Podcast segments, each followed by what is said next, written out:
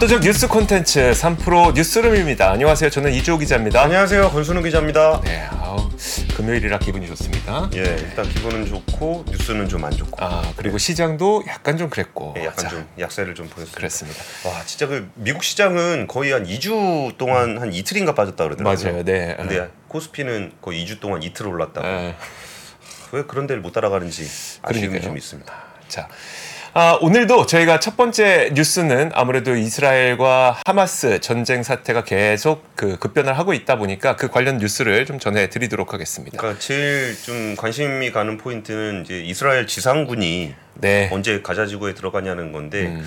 지금 그 가자지구 주민들이 이제 떠나라고 통보를 음. 했다는 거죠. 네. 음, 그렇죠. 자, 그래서 지금 보시면은 24시간 내에 떠나라라고 이스라엘 군이 어, 가자 지구에 있는 주민들한테 말을 했습니다. 근데 그 말씀하셨던 것처럼 이스라엘 지상군이 투입되느냐 마느냐 그 시점 자체가 전세의 커다란 변곡점으로 인식하시는 분들이 꽤 있습니다. 네. 그러니까 지상군이 투입되면 정말 어, 많은 군인들이 직접 찾아 들어가서 뭐 총으로도 쏘고 뭐 하면서 얼마나 많은 사상자가 나겠습니까? 그런 것 때문에 굉장히 큰 변곡점이 될 것으로 보고 있는데요. 그러다 보니까 가자지구 대피령이 내려진 것이 지상군 투입이 임박했다는 신호 아니냐는 분석이 좀 나오고 있습니다. 이스라엘군이 오늘 성명을 낸 걸 보면요.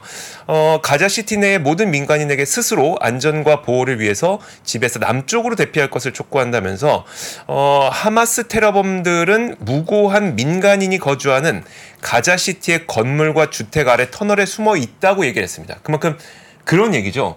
어디에 숨어 있는지 모르니까 우리가 찾아서 색출할 건데 거기에 피해 입지 않게 빨리 도망쳐야 된다라는 게 이제 이스라엘 군의 얘기라고 보시면 될 것 같고요.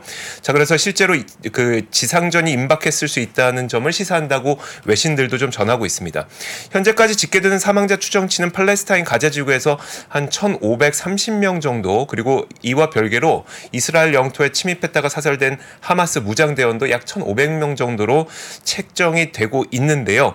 이런 가운데 전쟁은 세계 경제에도 부정적일 수밖에 없겠죠. 이와 관련해서 응고지 오콘조이 웨알라 세계 무역기구 사무총장이 이스라엘과 팔레스타인 무장전파 하마스 간의 분쟁이 중동 전역으로 확대되면 이미 취약해진 세계 무역에 정말 큰 영향을 미칠 것이다 이렇게 경고를 했습니다. 저는 약간 뭐 이렇게 들어보면 뭐 밥 먹으면 배부르다 는 느낌 같긴 한데 근데 사실 이건 좀 있습니다. 뭐냐면 어, 지금 그 최근에 WTO가 세계 상품 교역에 대한 성장 전망률을요. 지난 4월의 전망에 비해서 절반 수준으로 낮췄거든요. 예. 올해 상품 무역이 0.8% 성장하는데 그칠 거라고 어, 지난주에 얘기를 했는데 이게 지난 4월에는 1.7% 성장할 것이라는 전망이었습니다. 그러니까 상품 교역 수준을 이제 절반 가까이 줄어들 걸로 예상을 했는데 이게 사실 이스라엘 하마스 분쟁이 발생하기 전 기준이기 때문에 만약에 이 분쟁이 어, 중동 지역에서의 확산이 일어나게 되면 절반으로 떨어뜨렸, 떨어뜨렸던 이 상품 교역이 더 떨어질 수 있는 그런 상황이기 때문에 좀 이 부분도 챙겨 보셔야 될 것 같습니다. 예, 그리고 지금 그 코카펩시님이 네. 대피하면 배신자로 간주하고 이제 하마스가 죽이는 거 아니냐라는 음. 지금 채팅창에 올려주셨는데 지금 이스라엘군은 지상군이 들어가기 앞서서 가자지구 주민들로부터 대피하라라고 이제 지시를 한 거고 네. 근데 사실 이거는 실제로 지, 대피를 하라라는 시그널이기도 하지만 그 지상군 투입에 대한 명분을 음. 얻으려고 하는 거기도 합니다. 네. 그러니까 이제 여기 안 나가면 니네는 하마스로 간주한다. 아, 뭐 이런 건데 네. 지금 하마스 쪽에서는 오히려 시민 사이에 혼란을 조성하고 내부 전선의 안정성을 떨어뜨리는 목적으로 가짜 선전 을 유도하고 있다. 음. 그러면서 시민을 축출하기 위해서 심리 전술을 펼치고 있다라는 성명을 또 냈습니다. 네. 그러면서 참 그 가자지구 쪽에서는 주민들이 북부로 떠나는 것이 막힐 거다. 그리고 음. 남쪽으로 떠나는 것도 막힐 거다. 이런 얘기들을 하고 있는데 참 안타까운 거죠. 이게 그러니까요. 아. 그 이스라엘 쪽에서 하는 얘기는 전 이런 표현을 참 입에 올리기도 좀 두려운데 그 민간인을 인간 방패로 악용하고 있다. 하마스가요. 예 그런 어. 얘기들을 하고 있고 참 뭐 이해는 하지만 야박하다고 느껴지는 게 그 이집트 쪽에 아, 팔레스타인으로 이집트. 연결돼 있잖아요. 네네. 그- 그래서 거기서 그 통행로를 좀 열어달라라는 아. 요청이 좀 있었습니다. 네. 근데 이집트의 이제 압델 파타 LCC 이집트 대통령은 국경을 열어달라는 이제 미국의 의견에 대해 자신들의 땅에 남아야 한다.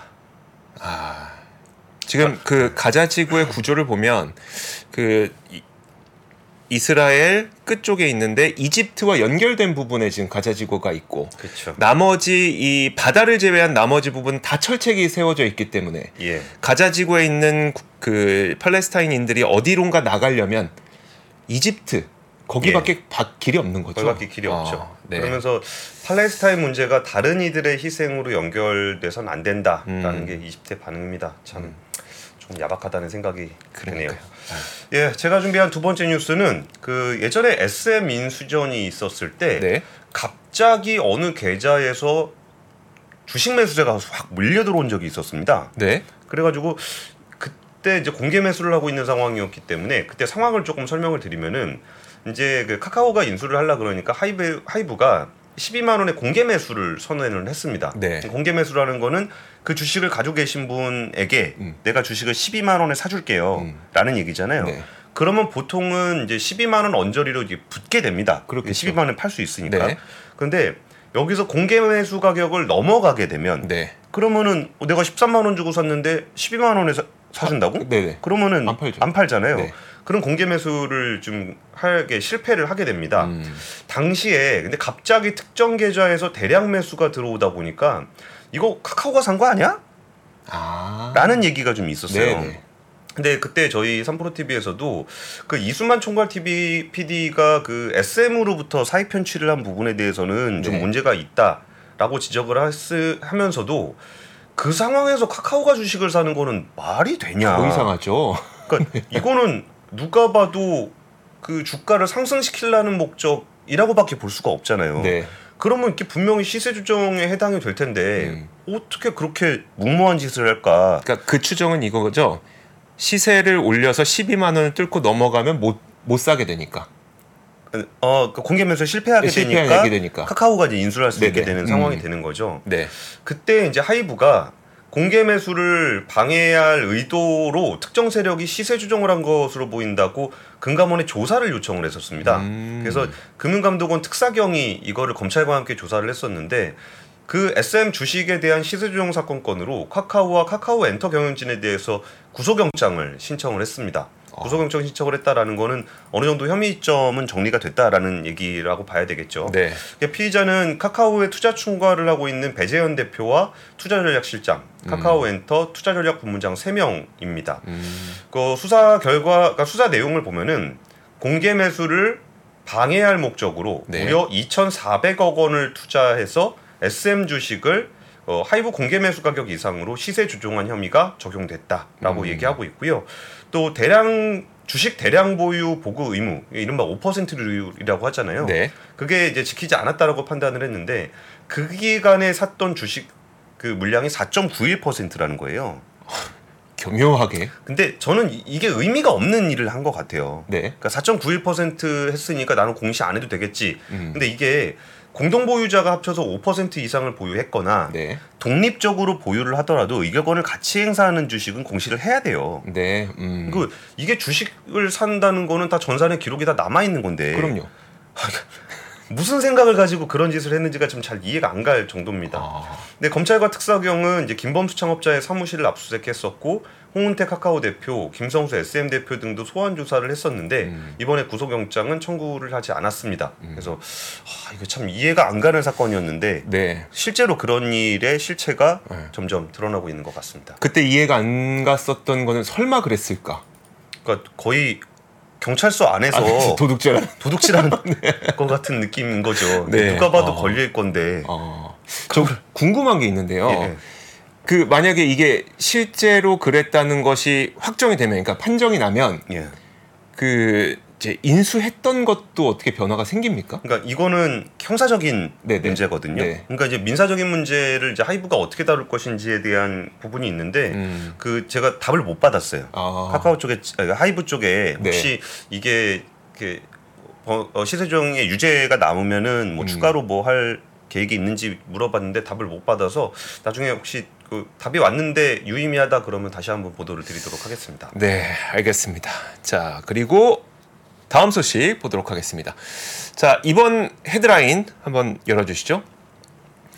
자, 중국의 9월 수출 지표가 발표가 됐는데요. 수출입이 한 자릿수로 감소를 했습니다. 그러니까 지금까지 두 자릿수의 감소세를 보였던 것에 비해서는 호전이 됐지만 여전히 물가는 0%였다는 점에서 아직 그렇게 완연하게 회복세를 보이고 있는 것 같지는 않다는 건데요. 예. 자, 몇 가지 수치를 한번 말씀을 드리도록 하겠습니다. 수출액부터 한번 볼게요. 지난 9월 수출액이 전년 동기 대비 6.2% 줄어들었습니다.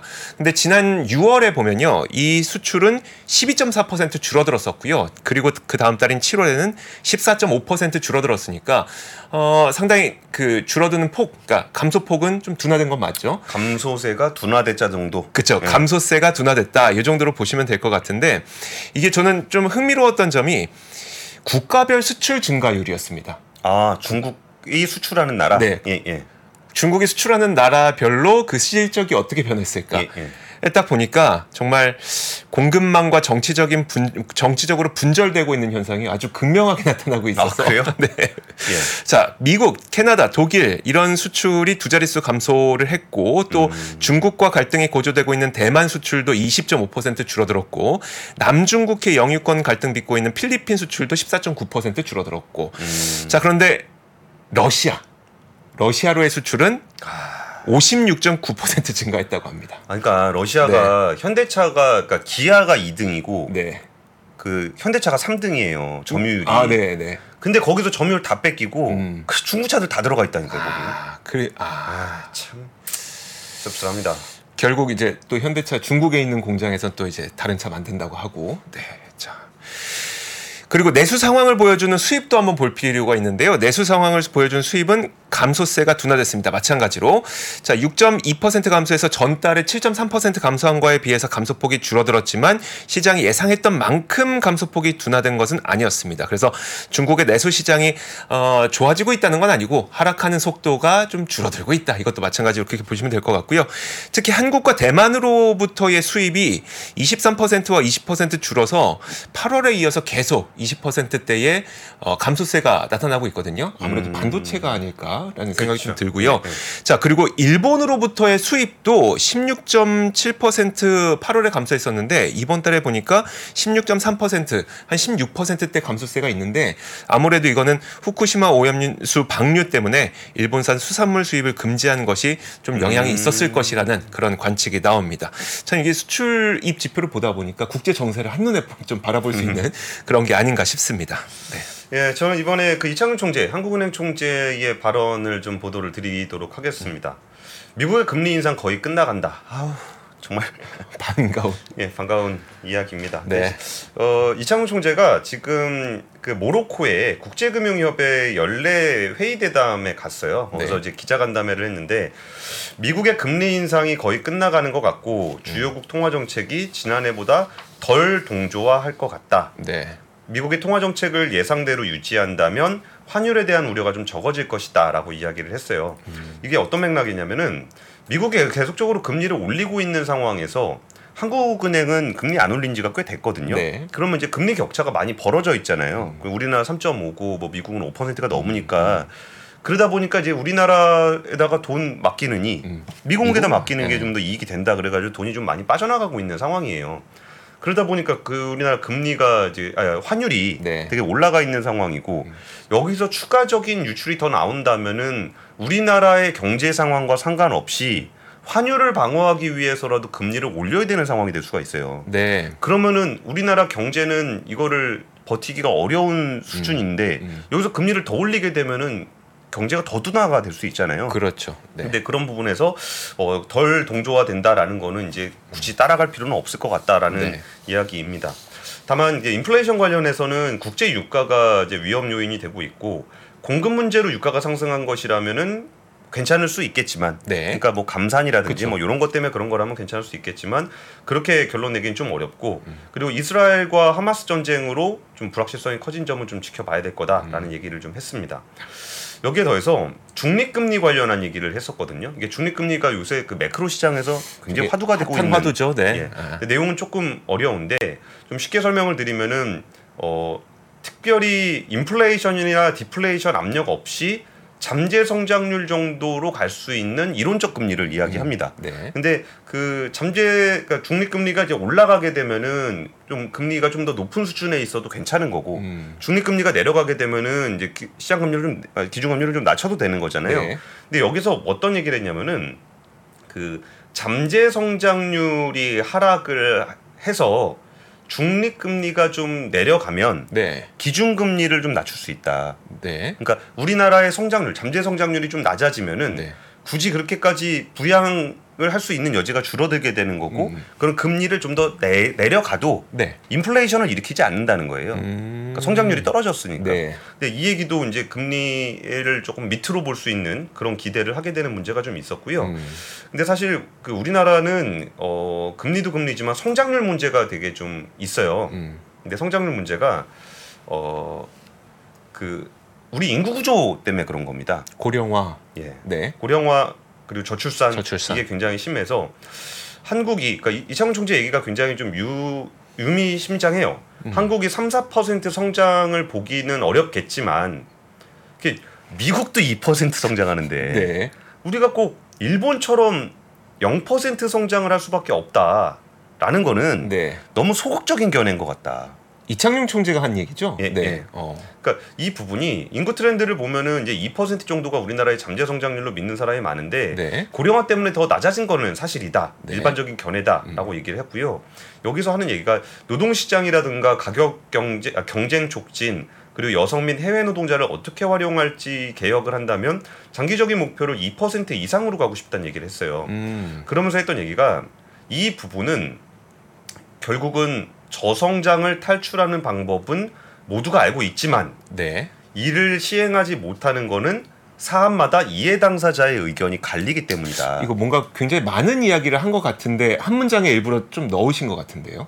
그렇죠. 그리고 구조 개혁에 성공하면 잠재 성장률을 2 그러니까 구조 개혁을 통해서 잠재 성장률을 2% 이상으로 갈지 네.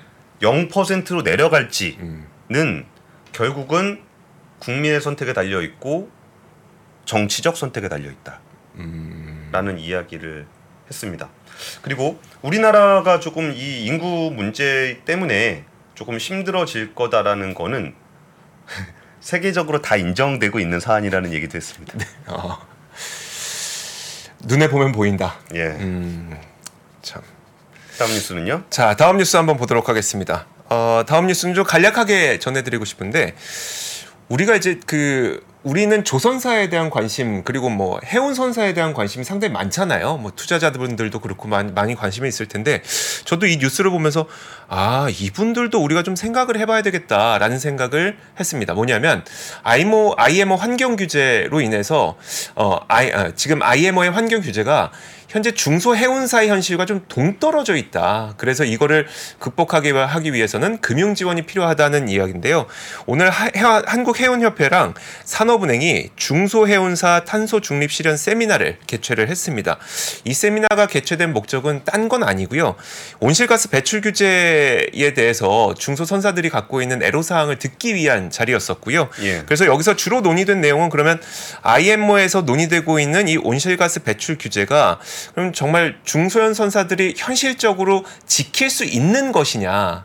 그냥 뭐 열심히 해봐. 지- 열심히 해서 지켜봐. 이런 게 이렇게 할 수 있는 거리냐를 한번 들어보고자 한 것이었거든요. 근데 결국 아닌 거죠. 뭐냐면 뭐 아시는 분들 다 아시겠지만 대형 선사의 경우에는 뭐 대규모 선박을 갖고 있기 때문에 선봉량을 조절한다든지 아니면 속그 속도를 좀 조절한다든지 이런 식으로 여러 가지 방법을 쓰고 또 뭐신 새로 조선 그러니까 새로 건조된 친환경 선박의 비중을 늘리고 노후 선박 비중을 좀 줄이고 이런 방식으로 해서 전체적으로 탄소 배출량을 좀 줄이는 방법을 쓸 수 있거든요. 그런데 사실 중소선사들은 그런 걸 하기가 참 힘듭니다. 일단 가성비 자체가 그렇게 높지는 않아요. 배 자체가 작기 때문에 가성비가 높지 않고 탄소 배출량은 많고 그렇다고 배가 여러 척이 있는 거라서 그렇게 시- 그런 식으로 비율을 조절하기도 쉽지 않고 결국은 어 우리나라 중소선사들은 대형 선사만큼 그런 여유가 있는 건 아니기 부분이기 때문에 결국 중소선사는 친환경선을 새로 발주하는 거는커녕 탄소 부담금의 납부도 쉽지 않을 것이다라는 게 이제 업계에 각- 업계에 계신 분들이 갖고 있는 애로 사항입니다.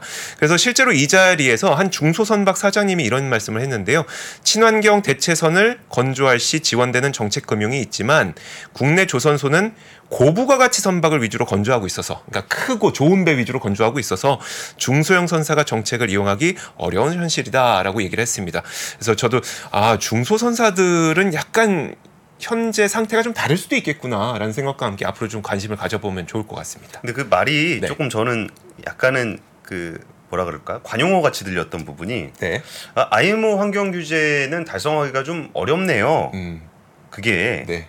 이게 지키고 싶으면 지키고 지키기 싫으면 말고 네. 그럴 수 있는 게제가 아니잖아요. 아니잖아요. 네. 그러니까 무조건 지켜야 되는 건데 아 그거 힘들어서 우린 못 하겠는데요. 아. 그러니까 이런 문제는 아니잖아요. 네. 그러면 사실 기후 위기 대응 관련해서 우리나라가 전반적으로 음. 좀그 위기 의식이 좀 덜한 것 같아요. 아. 이게 뭐 언제쯤 되면 어떻게든 되겠지라는 생각, 되게 오랫동안 준비를 하고 해야 맞아요. 되는 문제를 네.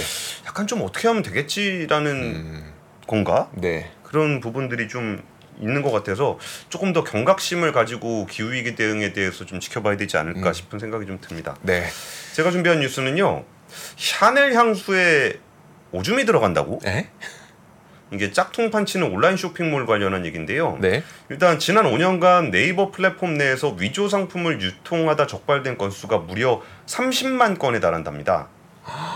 이번에 그 정일영 더불어민주당 의원이 5년간 온라인 플랫폼 위조 상품 적발 현황에 대해서 발표를 했는데 네. 그 한번 표 같이 보시면은 음.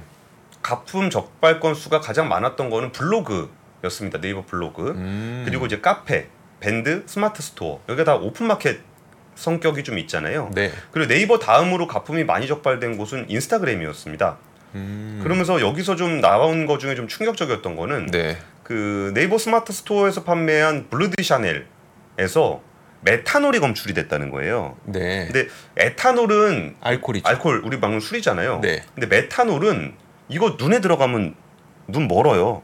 아 그래요? 예, 예. 오. 인체에 노출되면은 이제 뭐 암을 유발하거나 실명으로 갈 수 있는 건데 네. 이게 이제 pH 용도 농도 조절하는 는 용도로 네. 들어간 게 있고 심지어 그 정의정 의원은 지적을 하면서 pH 농도를 조절하기 위해서 별도의 비용이 들지 않는 네. pH 논, 온도 농도라는 게 산도잖아요, 산도. 그렇죠. 동물이나 사람의 소변을 사용하는 경우도 있었다.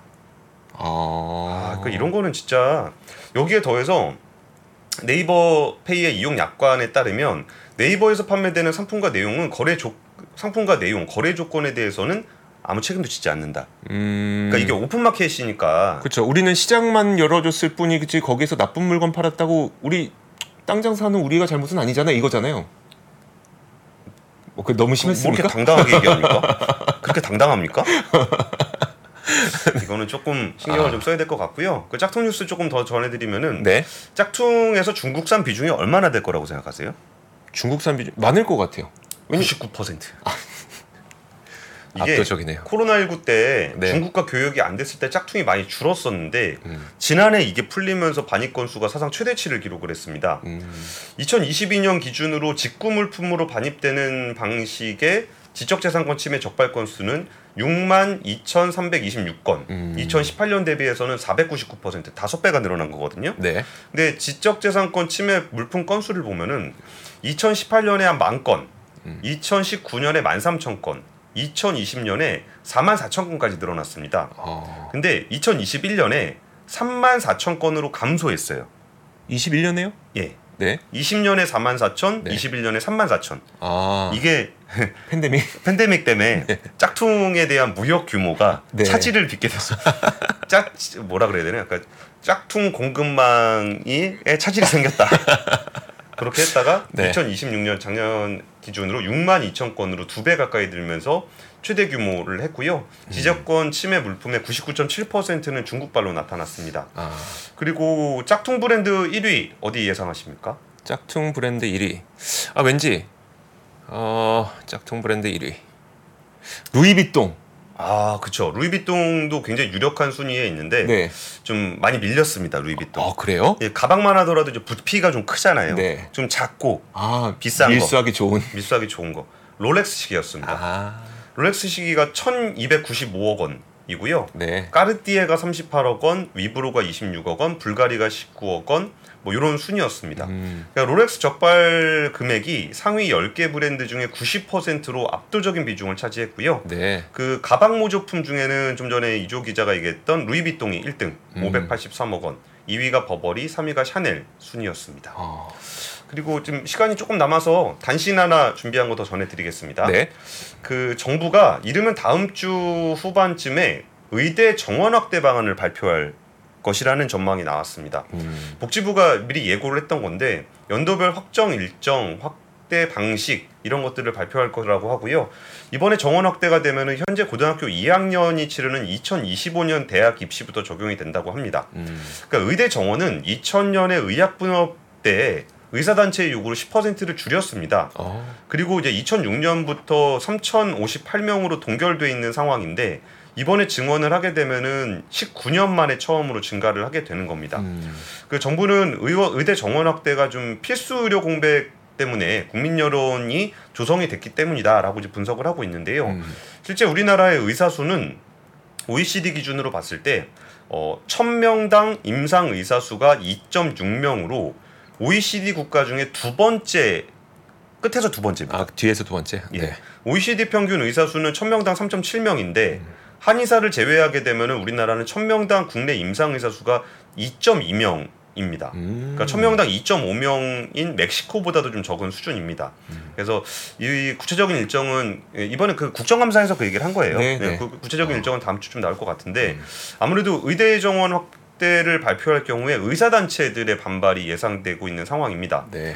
그 앞서 문재인 정부에서도 2020년 매년 100명씩 4년간 의대 정원 어 10년간 네. 400명씩 10년간 의대 정원을 4,000명 늘리겠다는 계획을 발표를 했었지만 음. 의사들의 파업으로 추진이 중단된 바 있습니다. 음. 그래서 이 부분들은 좀 이 이슈 자체가 굉장히 복잡한 이슈긴 한데 좀 그 의대 의, 의사가 많이 부족한 상황이라는 인식은 네. 많이들 음. 하고 있는 것 같아요. 그렇죠. 래서 네. 이 부분들에 대한 타협점을 잘 찾고 의대 정원 늘려서 좀 의사 숫자 그 OECD 꼴 끝에서 두 번째 좀 너무하잖아요.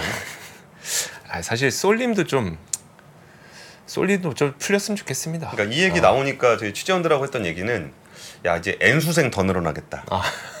그러네요. 정원 늘어나면은 문이 조금 더 넓어지는 거니까 그럼요. 네. 의대 를 다시 지원하는 학생들도 많이 늘어날 거다라는 얘기들을 하면서 조금은 음. 씁쓸한 마음이 들었습니다. 네. 자. 자, 저희가 이제 주말 보내고 다음 주 월요일에 찾아오도록 할 테니까요. 여러분들께서도 주말 잘 보내시고요. 월요일에 뵙겠습니다. 오늘도 함께 해주셔서 고맙습니다. 감사합니다.